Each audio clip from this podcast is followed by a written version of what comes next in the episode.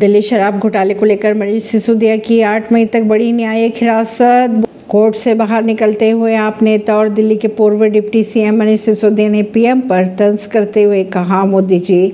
जितनी कोशिश कर ले लेकिन दिल्ली में केजरीवाल जी का काम नहीं रोक पाएंगे मनीष सिसोदिया को दिल्ली शराब घोटाले में आरोपी करार दिए गए हैं और तिहाड़ जेल में सजा काट रहे हैं इस मामले में सीबीआई